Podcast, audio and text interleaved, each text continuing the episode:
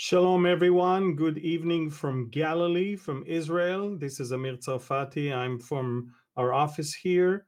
Today is the 21st of November, and it's Tuesday. And this is a special Q&A session.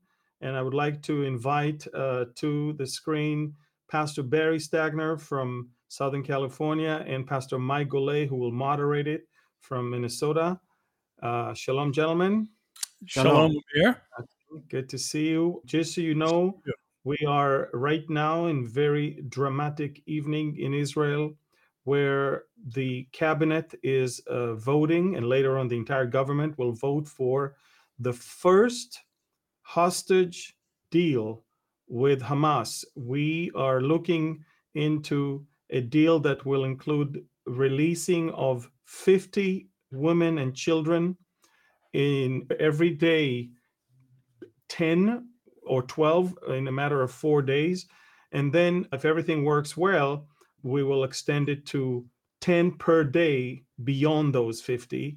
In exchange, we will release women and teenagers that are not involved directly in killing anyone, but they are in prison in Israel for uh, terrorist offenses. And so, this is the deal three for one. I guess you can understand that uh, when we paid a thousand of them for one soldier i guess uh, we're stronger right now and we only need to pay three for one. But we are voting for it. Israel is divided. The country is divided because we see that this is definitely a move on behalf of hamas to slow down the offense and maybe to get them back on their feet. But we want to see those babies back. We want to see those women and elderly back. And uh, I think the last portion will be the soldiers, which I believe will be the hardest to get because this is the ace that Hamas wants to keep uh, in order to survive.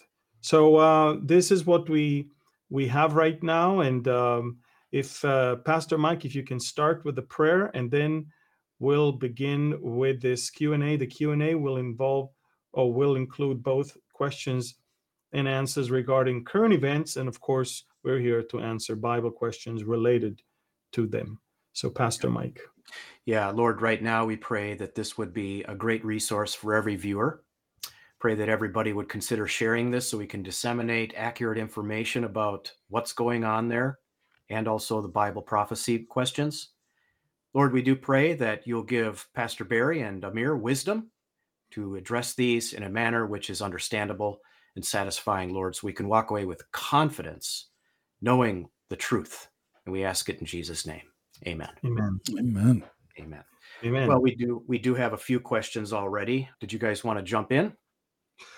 yeah, just before I, I I move in, and let me let let you let me make it very clear.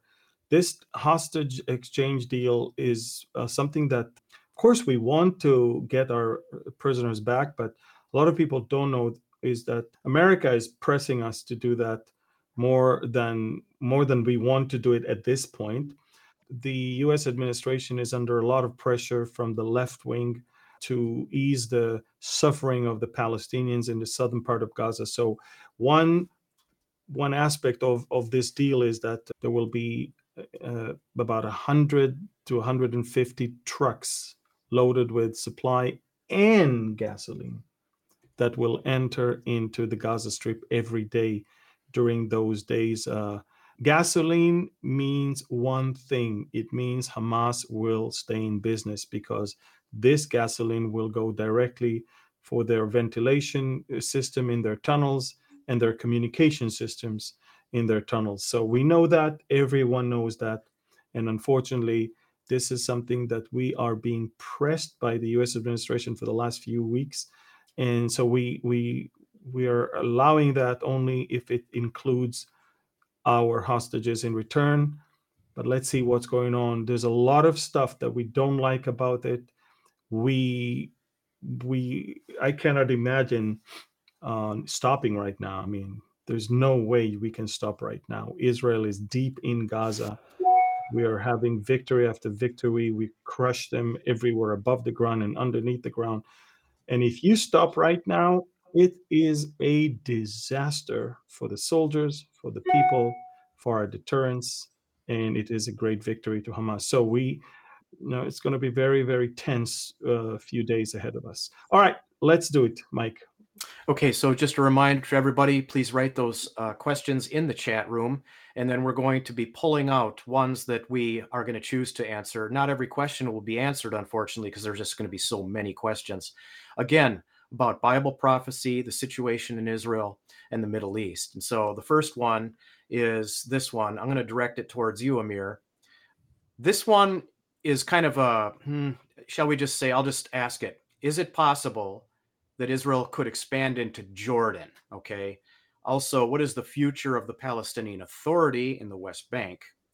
Yeah. And uh, he's asking it from a prophetical standpoint. Yeah. So, first of all, Israel is not interested in expanding it to Jordan. We have no problem with the Jordanians' monarch, although the Jordanians are having a heavier military uh, presence right now on our border. But I think the Jordanians are afraid that Palestinians will run into their territory. I mean, it's amazing how Egypt and Jordan are so, you know, they're, they're, they're so nervous about any Palestinian that will go to their territory prophetically until we get to the point that we're going to have the redividing of the whole region between the tribes of Israel and the millennial kingdom. I don't know if we'll have the other side of the Jordan River, but I will tell you that we have no interest in expanding anything to Jordan. I don't think the Jordanians want us to do that. And remember, the Jordanian population is anything between 70 to 80% Palestinian. So you don't expect the monarch there to, you know, be totally on the Israeli side. He has to pay the lip service to the Palestinians, but you know, he's not really doing anything significant that will, you know, break the deal between us and them. Uh, so no, I don't see the problem. Palestinian Authority is the same thing like Hamas. It's just that they're doing things in a different fashion where they speak to the world in one language and to their own people in another language. The Palestinian Authority denies the Holocaust, denies the massacre of October 7, teaches the, the, their children that we stole their whole land, teaches that their land is from the river to the sea.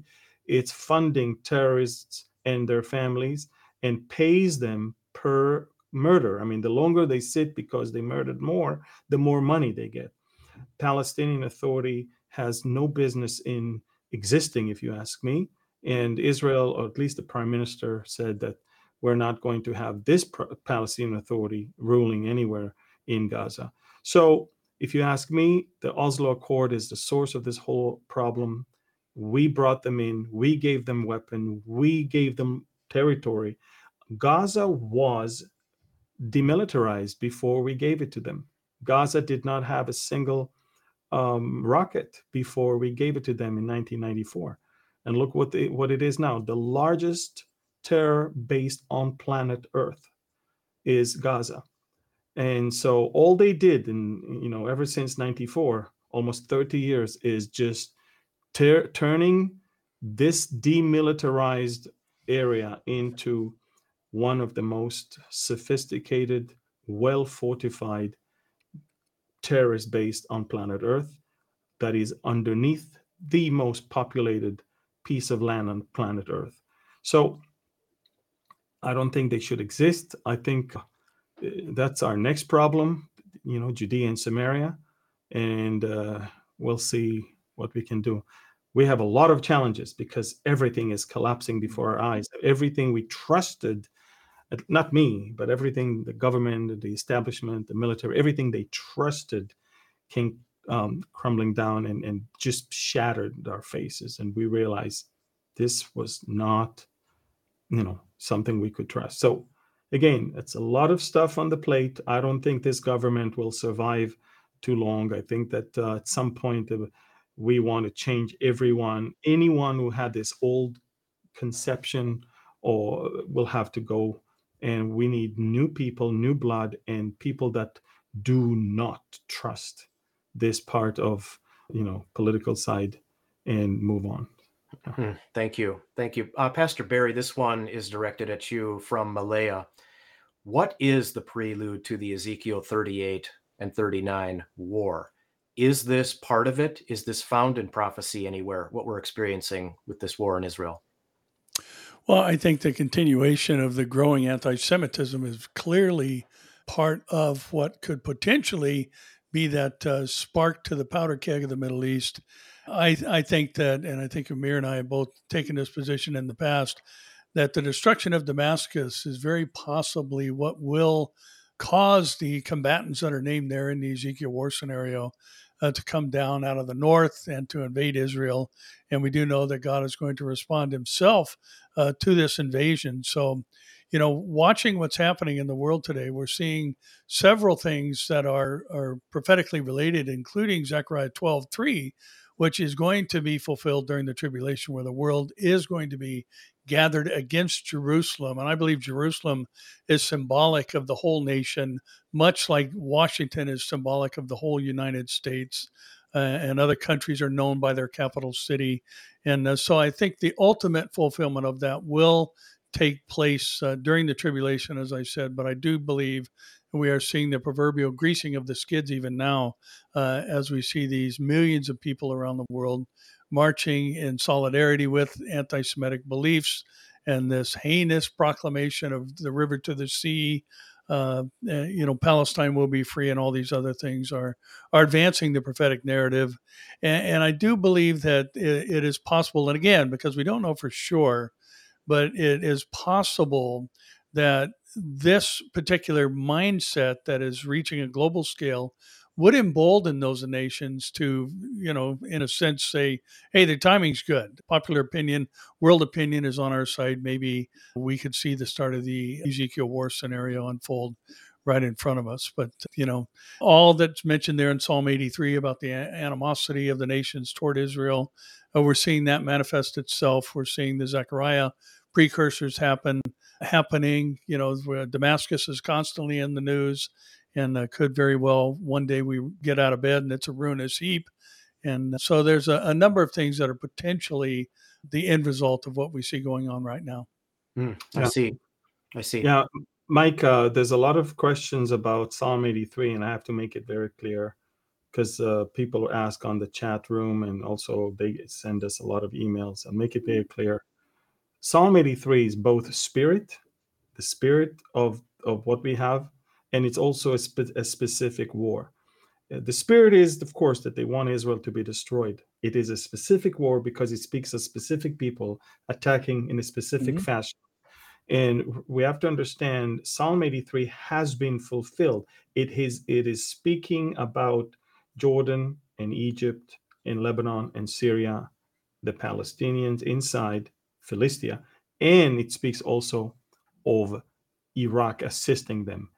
This is co- countries that came against Israel. Now, uh, it's important that you understand now it's not countries. Now it is Iran and its proxies. We don't fight the Lebanese. We don't fight the Syrian army necessarily, or or definitely we don't fight the Jordanians or the Egyptians. Whether it's the Yemenite or the proxies in Iraq and Syria and Lebanon and Hamas, these are all proxies of one country, of Iran.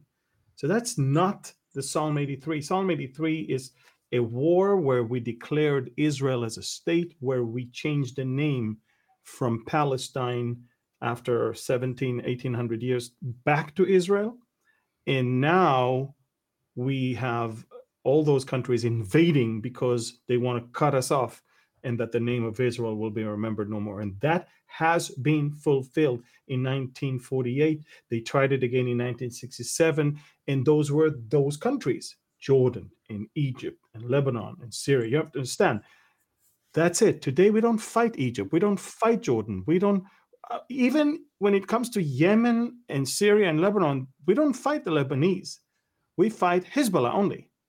That's a terrorist organization. So I'm trying to explain to people Psalm 83 speaks of nations and speaks of a spirit. The spirit is a spirit that we have even now, but the the actual war that it describes, it's a war that has been fulfilled. And that's why when Ezekiel comes, Ezekiel is a different war with different nations.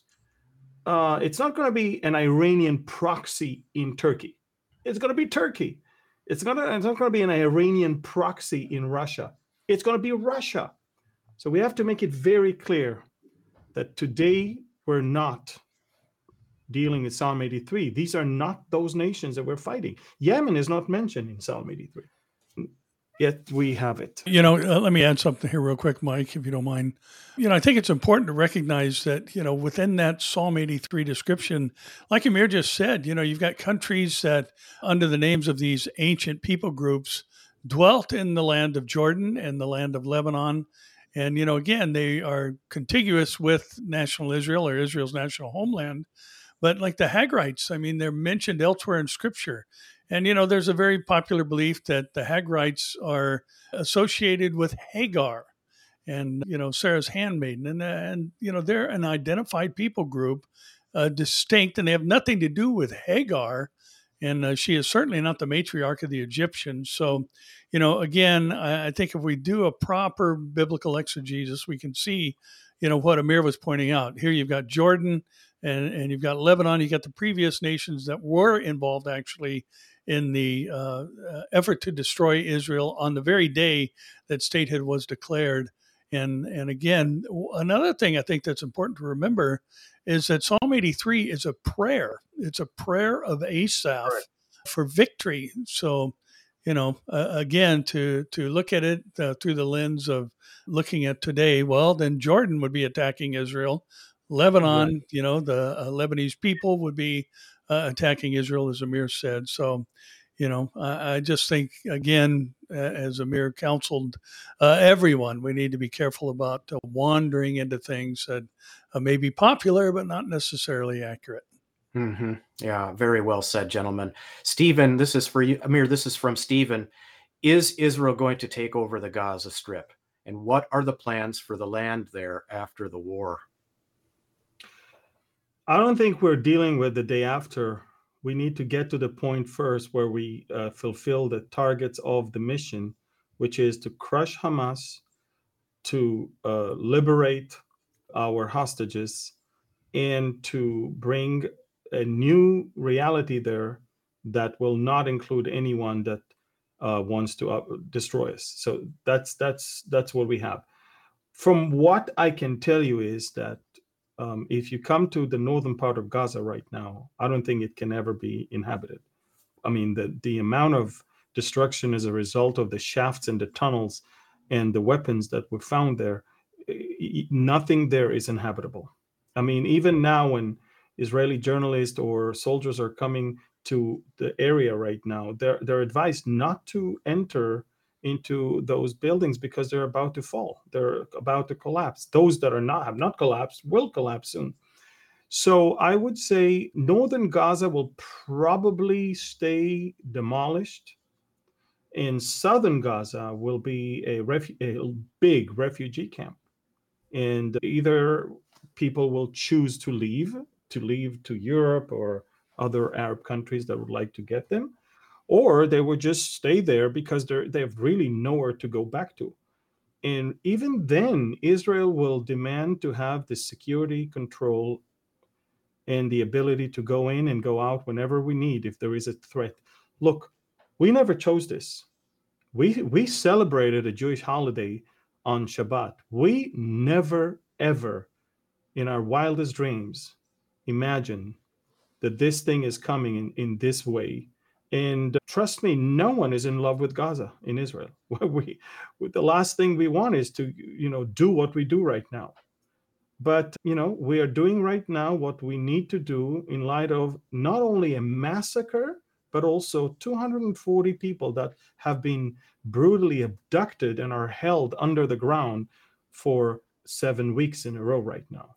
That's why we're there. That's why we're doing what we're doing. We, and trust me, if we wanted a genocide, first of all, gen- genocide is not the case because the, the population of Gaza is one of the fastest growing population on planet Earth. But the second I will tell you is this if it was about a genocide, the war would have ended on October 8th. Wow. It's yeah. not about genocide. In our soldiers are getting killed because they're so cautious and because they're taking care of civilian population. Hamas is shooting them. We are opening safe zones for them to travel down south. Uh, and so I just want you to know I know there's no way we can fight this narrative because there's a billion and a half people that are anti Semites fed by a very well oiled media machine that is feeding them with lies and deception. There's not much we can do. But those of us who knows the truth, those of us who understand the truth, at least you need to stand your ground and not fall into that trap. I lost the, uh, you know, the desire to even try to, you know, try to correct or uh, prove people wrong because they don't want to hear facts. They don't want to let facts confuse them. They are set in their mind to decide that we are colonialists. They, they kind of forgot that, you know, Britain controlled the land. That was the colonialism. And uh, this is the Jewish homeland that uh, the Britain, hmm. uh, the British people uh, were there for to prepare it for a Jewish homeland. But you know, I'm I'm people don't know history, people don't know facts. That's they right. fabricate everything, and that's why we are here. And by the way, it's the same people who will give you the lies about climate change, about sex change, about everything. It's the same spirit, it's the same deception, and it's the same blindness. They believe the lie and they reject the truth. Hmm. Along those lines, uh, I'm going to select this question because it's a great springboard. Jay Randy brings it up, uh, Pastor Barry. We talk about this, you know, this spiritual, you know, thread that flows through all of this evil. And the, I'll just say it point blank to you: Is the current American administration influencing Israel in any way, either positive or negative, that has not been in the American news? What are your sources saying, and can you give examples? Well, I think both are happening. I think, as Amir was pointing out, you know, the pressures from the U.S. Uh, to negotiate a trade, uh, you know, to release the hostages and the the gradual release of them, as long as all terms and conditions are met. You know, I, I think that's probably a negative pressure. But then again, we have on the other side the presence of U.S. military hardware in close proximity uh, to both Israel and the Middle East as a whole. I think that's a positive thing. but I think one thing we have to remember is that part of the last days scenario, according to Isaiah chapters two through five, is the world is going to have a, a serious leadership problem. And uh, you know the descriptive phrases there are uh, things like children as your princes and rulers. And that speaks of incompetence and and uh, uh, unqualified people being in places of power making world decisions. So i think if if there's a country leading the charge in that it would certainly be ours. As we see you know basically obama 3.0 that's happening right now. And basically, most of the things that were being pushed by that administration for eight years are now being pushed by this administration.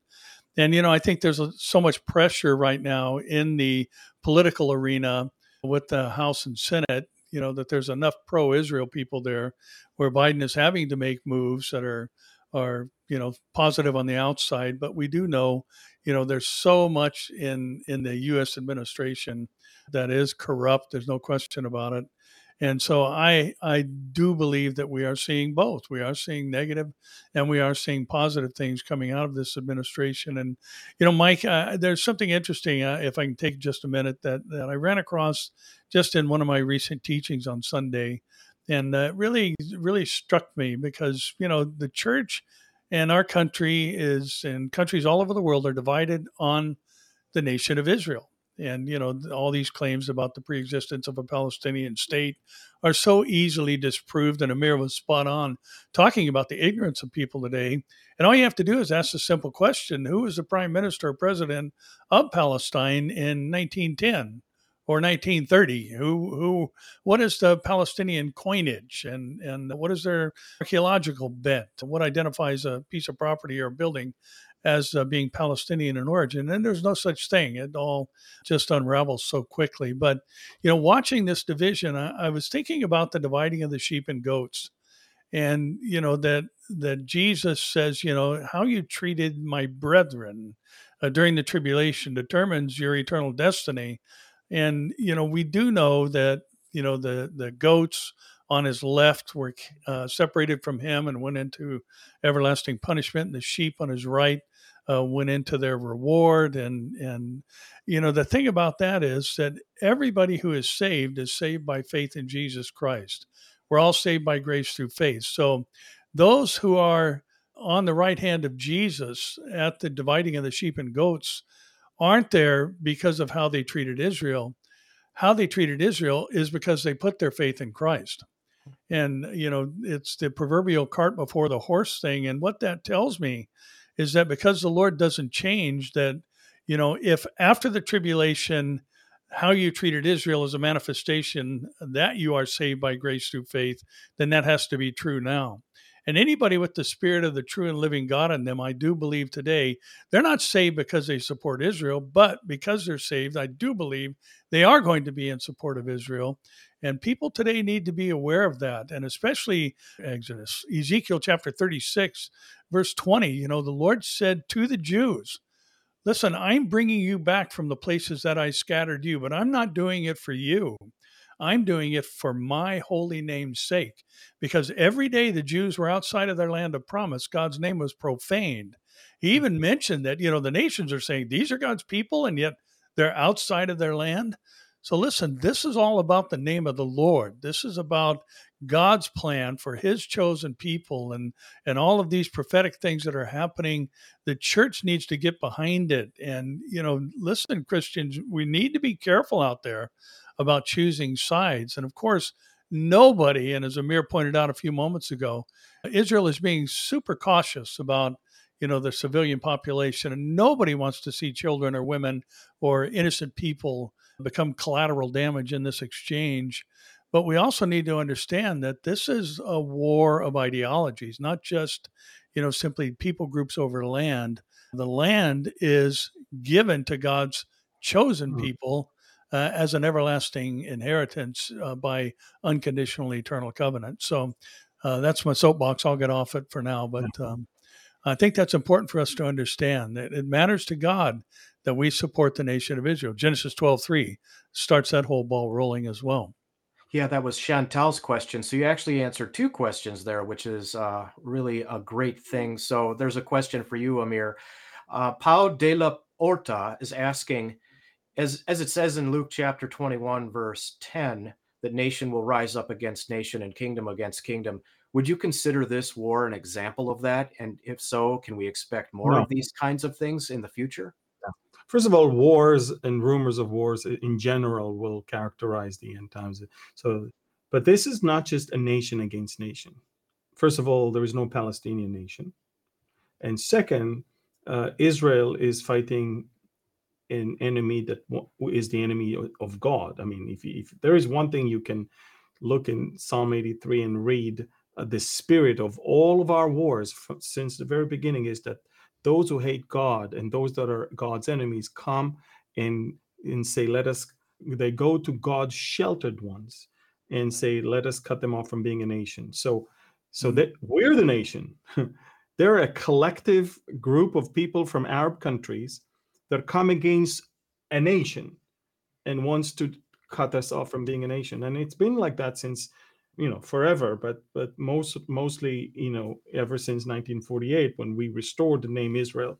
By the way a lot of people don't understand that palestine has nothing to do with arabs and in fact arabs can never even name themselves palestinians without having a problem pronouncing it because the letter p does not even exist in arabic so to begin with, it's a name that wasn't an Arabic name. It's something they took from the area that was called Palestine because the Roman emperor named it after the Philistines. It has nothing to do with Arabs. There is no country that calls itself with a, a name that includes a letter that does not even ex- exist in their language.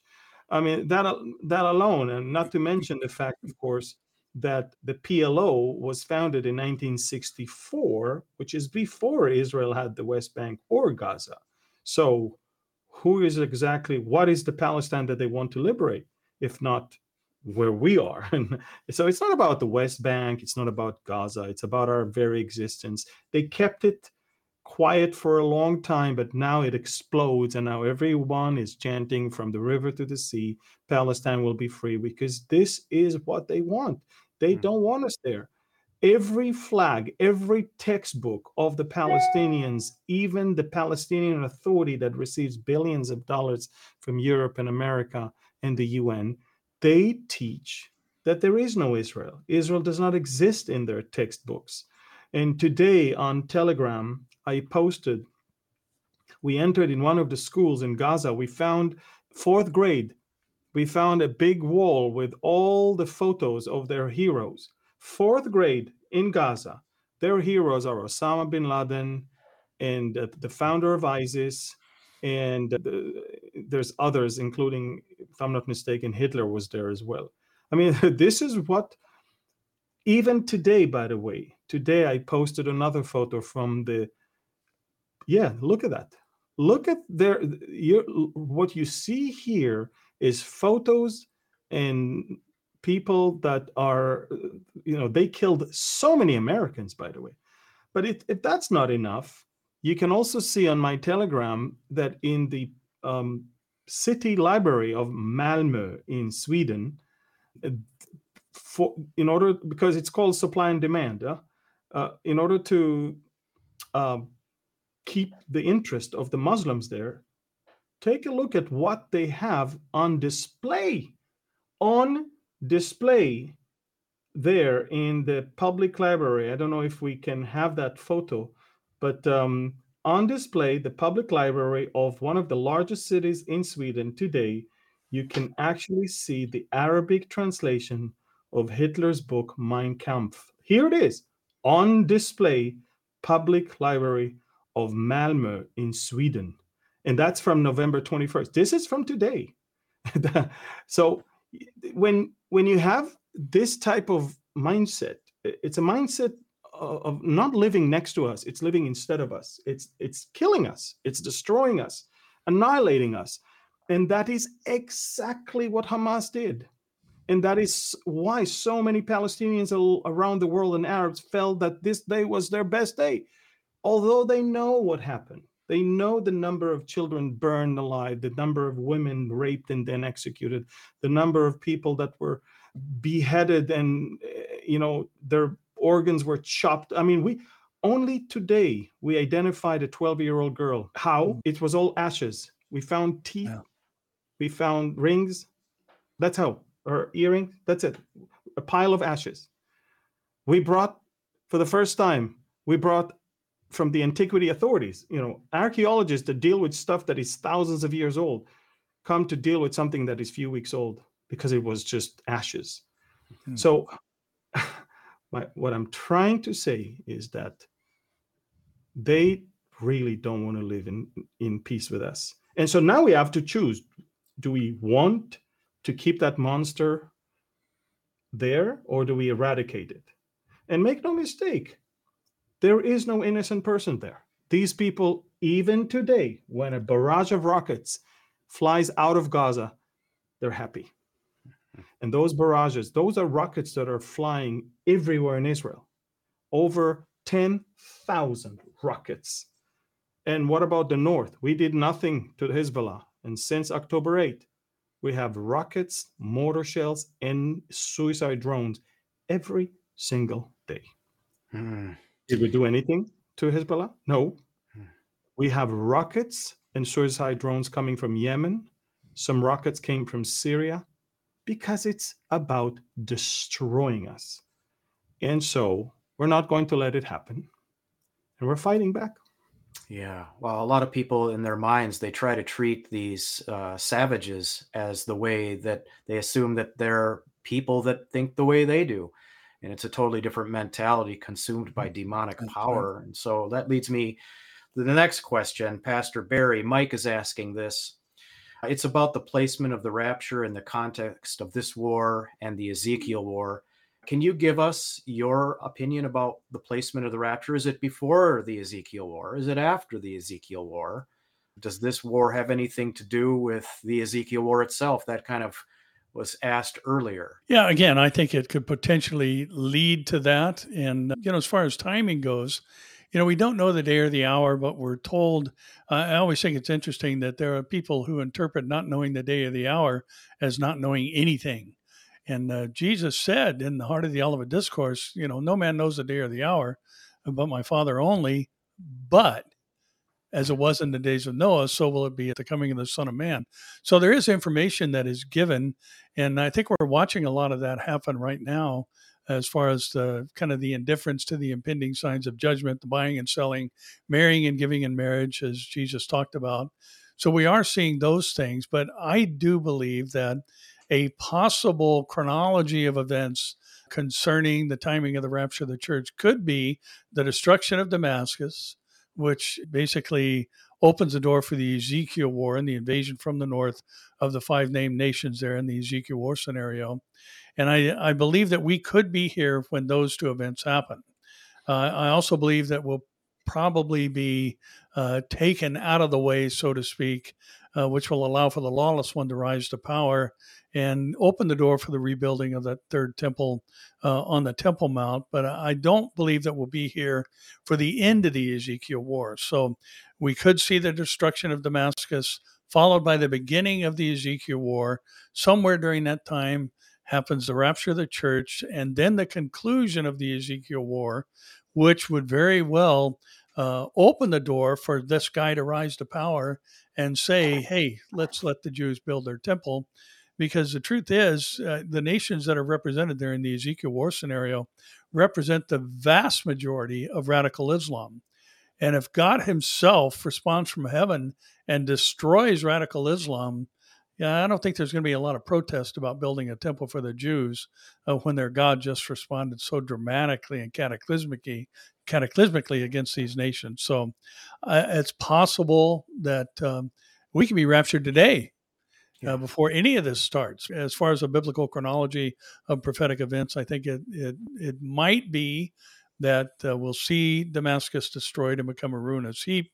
We'll see the Ezekiel war start, then the rapture of the church, then the end of the Ezekiel war, and then uh, this very possibly could allow the lawless one uh, to rise to power at that time with the church out of the way and yeah. come in hand with a covenant onto the world scene and bring a pseudo peace for a brief time. So Do we know who destroys Damascus? No, we don't know. The Bible doesn't tell us who destroyed it, but uh, we you, you can only imagine that when Damascus is destroyed, the fingers are not going to be pointed at anyone else but Israel, no matter what. But I, I, I wanted to also. A lot of people are commenting on the chat room on on the hostages. Let me. A lot of people don't understand. Eh, there's a first of all, there's a lot of fake news. People get some fake email that a soldier said that we just found them all, blah, blah, blah. This hmm. is typical classic fake news that in every war we get from someone that is bored and who wants some attention and he writes it as if this is not true. Now let me let me explain. Hamas has about 200 Israelis and 40 non-Israelis. There's Thai workers. There's people from Nepal, Nepalese. So, uh, if I'm not mistaken, there's at least two. If I'm not mistaken, there's Filipinos. and there's some uh, other nationalities. So it's about 200 Israelis. Not all of them are in the hands of Hamas. Islamic Jihad took some. Certain families took some. Everyone took one just because they wanted to have some good business with it. This is how we recovered in the first few days the Israeli uh, soldier, if you remember, the Corporal Ori Megidish, because we had intelligence of the apartment where she was held. She was not under the ground. So you have to understand they're not in the same place. Many of them are under the ground, but not all of them are under the ground. Some of them are spread out in different places. What we can confirm is that at least those that we know that died they were found dead and they were killed in the area of the Shifa hospital. Hmm. So, so that's for sure what we can tell you. Now, uh, the closer Israel got to Shifa, the, the more they took everyone further south.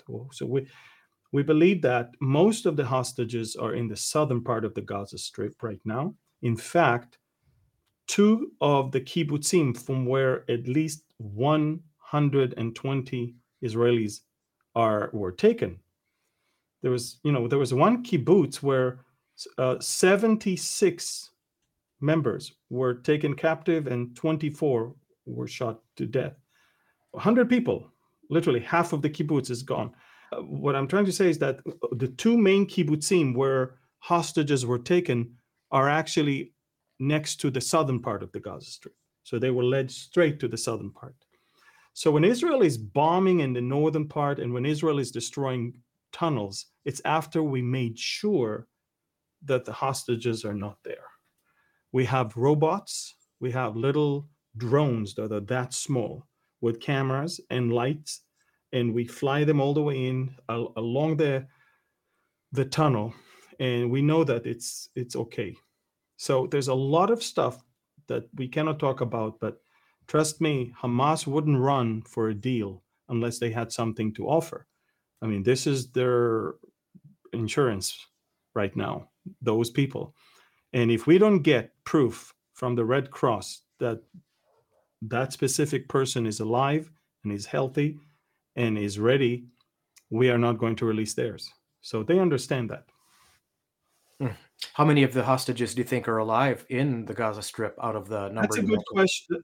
That's a good question. When they, that's another problem. Hamas wants to torture the Israelis and so to prolong it to, to, to do it like salami with little piece at a time so the israeli public will be torn to pieces because we love we love our children. We love life. We don't sanctify death. We sanctify life.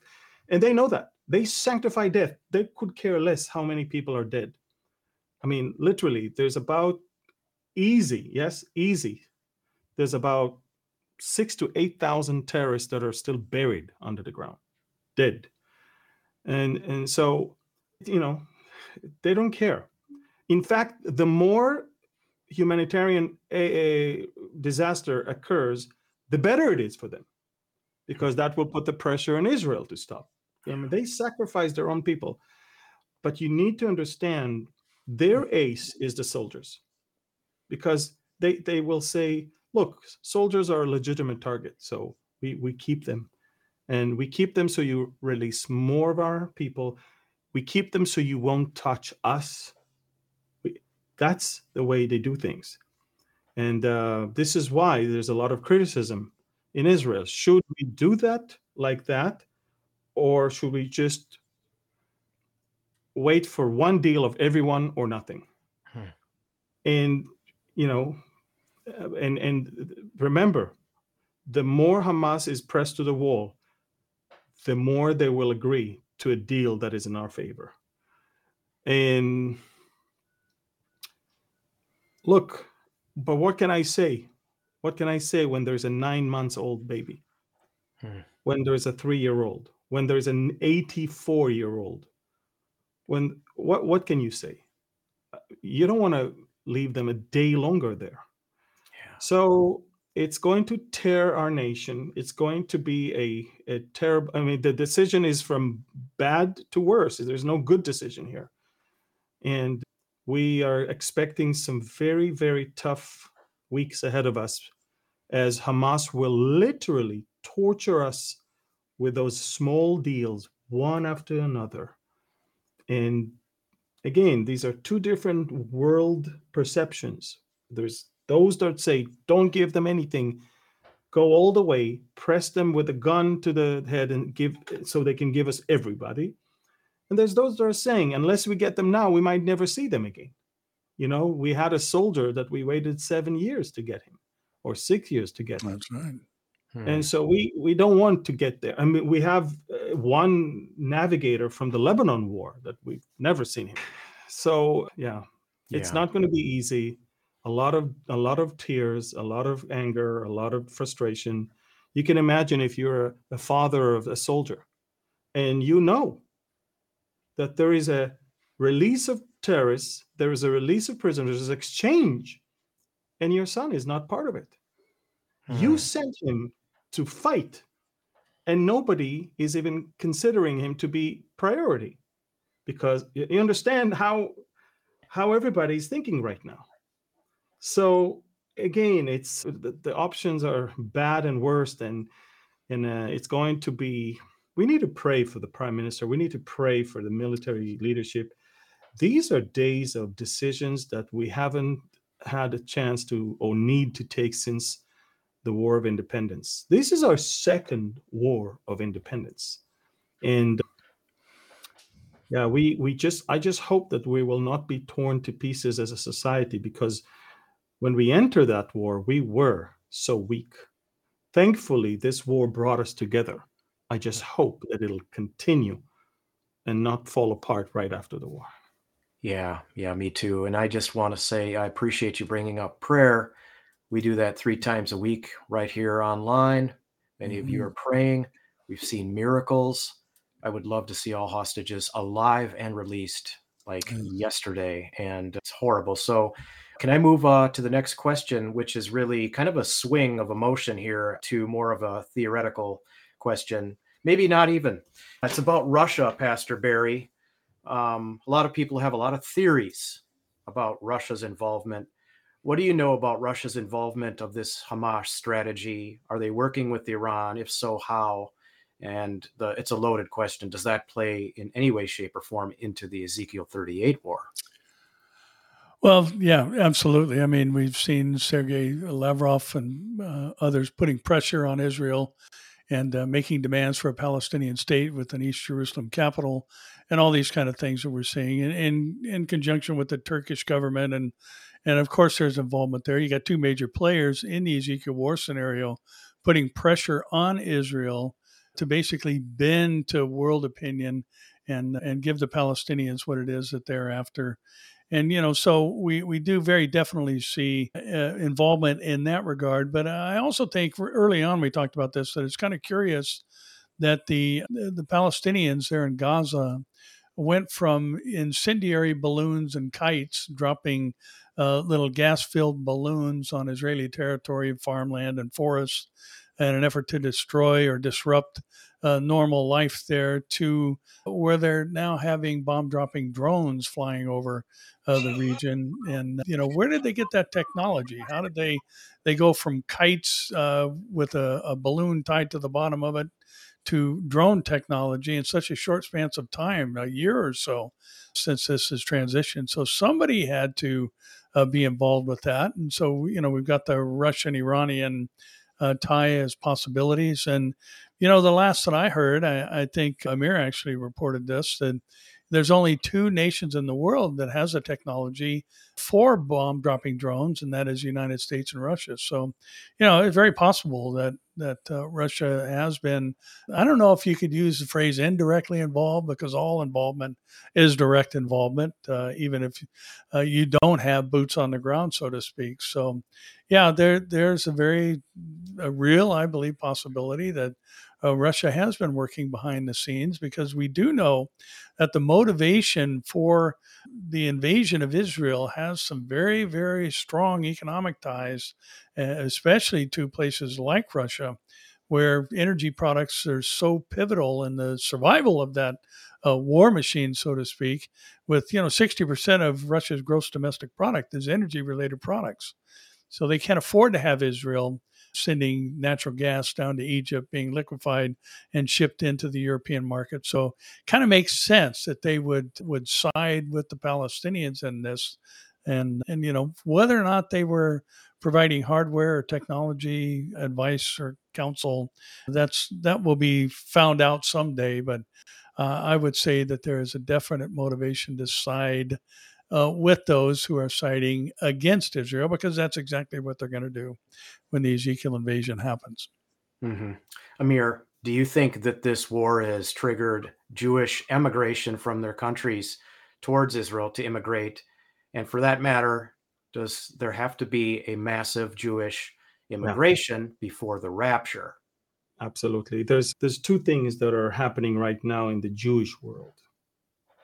One the Jewry around the world understands that eventually they will as as liberal as they can be they're now being hated by the same liberals that were their friends just a few weeks ago just for being jews.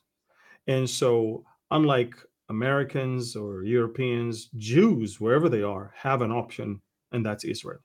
And so now they finally understand if I cannot go in New York City or London or Berlin or Paris with my yarmulke or my Star of David or whatever, if I cannot even attend a synagogue, right. well, I can't. I you know I better think maybe I should after all move to Israel. In Israel, that's everybody can do that. But in Israel, I see a great exodus of Jews from materialism, hedonism, and secularism all the way towards uh, Judaism in different shape and forms. They're more open to the divine presence. They're more open to, you know, there is a God. It's like half a way towards understanding that not only that God exists, but God sent His only begotten Son. And so it's a it's a good thing, although many of them are holding on to it because uh, of uh, kind of religious or superstitious uh, reasons. I'm going into Gaza. I don't want to die. So maybe if I say that many prayers or do this or do that, if I'm if I do it the right way, I will find favor uh, in God. So I so mm. you know whether it's superstitious or it's really truly genuine again, these are the people that just up until a few weeks ago would not even say that God exists. Right. Hmm. So you're again, you see Jews around the world for the first time saying it's time to move, and Jews in Israel for the first time saying it's time to move towards belief in God. And the last thing I will say now oh, it also brought healing between Jews all around the world and Israel because this whole judicial reform and and the propaganda that the, the liberals in Israel did really brought a great rift between Jews around the world and the Jews in Israel. And right now, we are all in the same boat. We all understand hey, forget about judicial reform. Everybody wants to destroy us right now just for being Jews. I mean, that's that's the this is it. That's so basic right now. So now you see that what Hamas meant for evil, because they, they, truly thought that w- this is like spider web. We're about to collapse. We're about to come crashing down. This our society is so weak, it'll fall apart. And they underestimated the Jewish way to come back even stronger, as it always happened throughout the course of history. So again, not because of us, because of him, because he will not let us fade away. I am God. Eh, the Lord says, and I do not change. Therefore, mm-hmm. you're not consumed, O sons of Jacob. That's, right. That's wow. it. As long as God exists, Israel cannot be uh, completely annihilated. And they, you know, the Arabs don't know that. They, they mm. don't understand that. They can say from now until tomorrow, that they believe in the same God, but they don't. Ask them if they believe in the Lord God of Jacob, of Israel. They will proudly talk about Moses, they will proudly talk about Abraham, but they will never call their God the God of Israel or the God of Jacob. Never. And no, we, we, we see what's going on right now. And we're not surprised. Israelis are sobering up right now. And I hope that it will last long because Israel has to win. We have to find peace, not for long, but find peace and prosperity and stability and no fence and no walls in order for the Ezekiel war to come. The Ezekiel war comes when we have no more walls and fences and we're strong and prosperous. So for that to happen, we need to win this one, and I believe we will. Mm-hmm. Okay, gentlemen, we're out of time. We have two minutes left. I'm going to throw one last question at you, Pastor Barry. This will be one, the, the last one. Is China involved in any of this? Well, again, like Russia, it's possible they could contribute kind of under the table, so to speak. But, you know, China's got its own problems going on right now and mm-hmm. uh, they've got some trouble in their economy and all that. And, you know, people are often concerned about China and their because you know one the population, their world influence, and all that. I don't see any direct ties with all that's going on you know, other than an anti Israel position like Russia and, and many other nations of the world. So no, I wouldn't I wouldn't see any specific ties, even though again the contributions on the side could certainly be be there. And we do know again, they have some pretty significant interests in the uh, energy market and uh, products that they they need to run their economy as well. So, you know, but you know, are they sending missiles to the Palestinians? I don't think so. Right. Right. I think the biggest contribution of China to this thing is TikTok. TikTok is messing up with our youth, with uh, not ours, but with the world, mm. uh, teenagers, and all of these stupid anti-Semitic things like Bin Laden's letter to America, and yeah. so many other things. These are all TikTok. There's uh, active Iranian, Chinese, and Russian elements in that are pushing those narratives on TikTok, and TikTok is dangerous. It's dangerous. It is very bad. It is messing up your children. Stay away from it. Mm-hmm. Well, that's our hour, gentlemen. Yes, this was Guys, uh, yeah, I want to. Uh, I want to encourage everyone.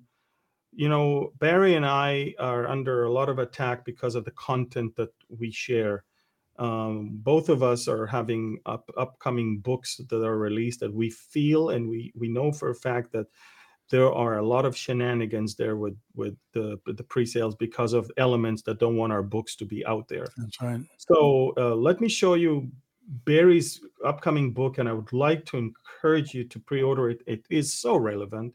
The time of the signs, and uh, it's an important book that I want to encourage you to get uh, and and don't let the enemy uh, push it down. And at the same time, also my upcoming book that is the sequel to Revealing Revelation is Discovering Daniel. And again, face I mean Amazon, I see the elements that are trying to push it down.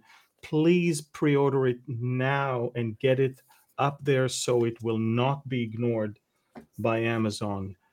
Again, we also have by out of the far north. This is the one if you want to enjoy both what's going on and see an amazing, amazing thriller. This is it out of the far north.